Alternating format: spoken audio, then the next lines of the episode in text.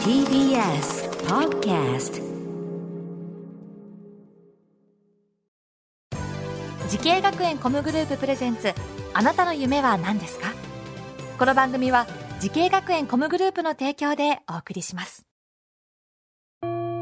自分の好きなことを仕事にしたい。でも資格は持っていないし高校では勉強漬け。私の夢を叶えられる専門学校があればいいな。あなたの夢は何ですか？滋慶学園 COM グループはあなたの夢を実現します。今すぐホームページを。滋慶学園 COM グループ presents。あなたのあなたのあなたの夢は何ですか？福岡スクールオブミュージックダンス専門学校から今日は私花輪がお送りします。この番組は毎回人生で大きな夢を追いかけている夢追い人を紹介しますあなたの夢は何ですか？今日の夢追い人はこの方です。ゲーム開発会社サイバーコネット2で取締役制作プロデューサーディレクターをしております西川由紀です。はいよろしくお願いします。よろしくお願いします。西川さんすごいんですよ。あのこれまでに世に送り出したゲームですけどももうそちらにねありますけれどもね、はい。もう数々あると思いますけどもいいですか？ちょっとご紹介いただいて。はい、えー我々ですね、えー、と主にプレイステーション4とかん。XBOX1、えースイッチで遊べるゲームを作っておりまして、えー代表作はこちら「ナルトのゲーム」はい。あと「ドラゴンボール Z」のゲーム、はい。えーそして、えー現在はですねあの鋭意開発中なんですけども「あの鬼滅の刃」のゲームを作らせていただいております。すごいですね。いや僕それ二つとも子供のプレゼントで買ってますからね。あありがとうございます。いや買ってますよ。もちろんすごいですけどもね。えー、西川さんはあの今お年はおいくつになるんですか？今年で42歳になります。あら若いですね。すごいですね。やっぱり昔からあれですか？ゲーム実際西川さんも好きでそうですね。あの、たってはい。子供の頃からゲームを遊ぶのが大好きで、んあのスーパーファミコンとか、うん。ゲームボーイとかで遊ぶのが好きだったんですけども、まあ、そこから徐々にゲーム業界に行きたいなと思うようになりました。なるほどそうですか。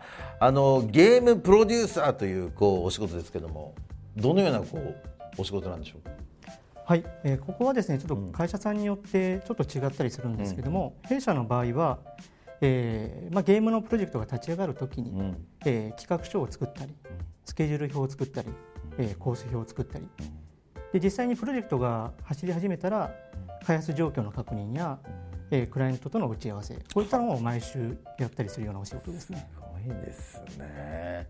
なんか聞いたらイベントの出演とかもあるらしいですねあの大体ゲームが開発間際になってくるとですね、いろいろプロモーションが始まってくるんですけども、そういう時にあのーまあ、ゲームのイベントですね、例えば東京ゲームショウとか、うん。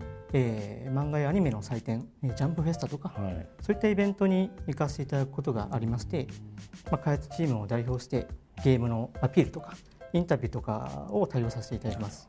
そうかそういうこともやらなきゃいけないというねいろいろやってるわけですけどもね、はい。あのそもそも西川さんがこのゲーム業界を目指したきっかけを教えてほしいんですけど。はい、はい。あのーまあ、子供の頃はですね単純にゲームを遊ぶのが好きな、えー少年だったんですが、えー、と中学の頃にですね、発売された、はい。あの RPG スクーうん。ルというゲーム、これはあのいわゆるゲームを作れるゲームっていうものなんですけどもそこでゲームを作る楽しみに目覚め目覚めたというかですね、作ったゲームはですねあの友達にも遊んでもらったりしてますね。その夢に向かって学んだ学校とコースを教えてほしいんですけども。はい、はい。えー私が、えー通った学校は福岡デザインテクノロジー専門学校。ゲームグラフィックキャラクター専攻です。この学校を選んだこう最大の理由は何ですか？まあ、ちょっと僕地元が大分県ということもあって、うんうんうんうん。ちょっとこうなんでしょうねできるだけ実家に近い方がいいなと、うん。ただ地元にはゲームスクールがなかったので、はいはいはい。えー一番九州で、えー盛り上がっている福岡。盛り上がって、はい。え大分のどこですか？大分のですね、あのーまあ、ちょうど真ん中ら辺の山の奥の中なんですけども、まあえー、と笠間町というところでですね多分誰も知らないと思うんですが、ちょっと知らなかったら。ね、はい、出てきて。あそうですか。そこで、はい、で福岡のうん。専門学校、うん。あのいくつかパンフレットとかオープンキャンパスとかうん。見ながらですね、見て。ちょっと比べてみたんですけども、ぱりここの学校さんがですねあの一番あの設備も整っていて、で授業もたくさんあって、先生の熱意もあって、ここだったら自分が一生懸命勉強できるんじゃないかなといったところが決め手だったと、はい、思います。実際どのようなこう授業をしたんですか？えっとですね、いろいろその 2D の授業だったりとか、3D の CG だったりとか、あとはデッサンとか、アニメーションとか幅広く学ばせていただいたんですけども、その中でも特に印象に残っているのはチームでゲームを作るといった授業でしたね。うんチームでみんなで。はい。あどういうゲーム作ったんですかその時は？その時はですね、あのまあいろいろテーマは自由だったんですけれども、あのなんでしょうねこうやっぱり世界を守るために、えー、勇者となって敵と戦うみたいなそういったまあありきたりな設定ではないんですけど。それは何？その RPG というかどあのそれどういったあれなんですか？ゲジャンルでいくとゲームのジャンルで。そうですね。あのアクション RPG を作りたいなって思いながらですね、企画を考えてでああでもないこうでもないっていう話を日夜あのチームの仲間たちとしたのがいい思いになってますね。ゲーム業界をね目指している方たくさんいると思うんですけどもその皆様に何かアドバイスがあればお願いしたいんですけども。まあ、ゲーム会社にですね就職するということは、うん、まあ、ゴールではなくて通過点に過ぎないと思ってます。はいはい、まあ、ゲームはですねあの本当にあの開発期間は長くて、うん、えー、楽しい時間よりも辛い時間の方が正直多いです。あそうですか、うん、まあ、そういう時にですねあの自分を鼓舞して、うん。えー、前を向いて頑張れるかどうかは、うん、ゲーム作りに対する情熱があるかどうかだと、えー、思ってます。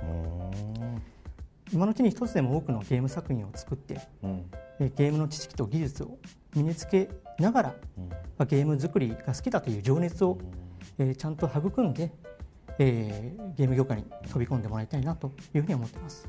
ありがとうございます。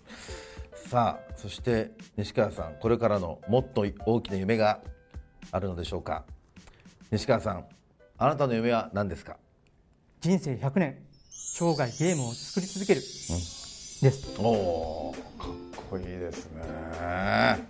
もうほんそんなにやっぱゲーム大好きですか？はい、うん、あのやっぱゲーム業界ですね、うん、あのまだファミコンが登場してから40年も経ってないんですけども最近のゲームのクオリティは本当にもうとんでもなく上がっていて、ね、作るのもその分めちゃくちゃ大変にはなってきてるんですけど出来上がったゲームをお客さんに遊んでもらってそれがやっぱりこう笑顔に変わる。それをやっぱ見れるのってもう言葉にできないほど嬉しいんですね。それをもっともっと味わっていきたいと、えー、これから先のゲーム業界を見てみたい。そこで自分にできることがまだあるんじゃないかと。いう気持ちがあります。やっぱゲームを作りたいという情熱があれば何歳になってもゲームは作れる、まあ、そういうふうに私は思ってます。はい、ぜひともねその夢を実現させてください、はい、ありがとうございます。さあこの番組は YouTube でもご覧いただけます。あなたの夢は何ですか？TBS で検索してください。今日の夢追い人はサイバーコネクト2の西川祐樹さんでございました。ありがとうございました。ありがとうございました。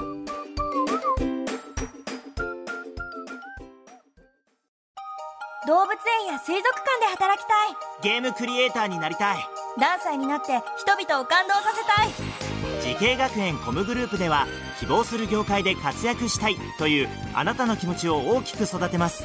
今すぐホームページをチェック。全国の姉妹校でお待ちしています。滋慶学園 COM グループ presents あなたの夢は何ですか？この番組は時系学園コムグループの提供でお送りしました。